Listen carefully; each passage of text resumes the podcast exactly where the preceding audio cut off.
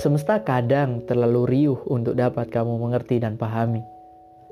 Saat kamu terlalu lama beredar tanpa memberi waktu mendengar suara sendiri. Coba mundur dan diam sebentar. Mencari tempat sepi untuk sekedar meresapi. Kembali mengingat apa yang dimau oleh diri dan yang membuat tenang hati. Karena bisa saja kamu selama ini hanya terjebak dalam arus yang tanpa ada visi yang pasti.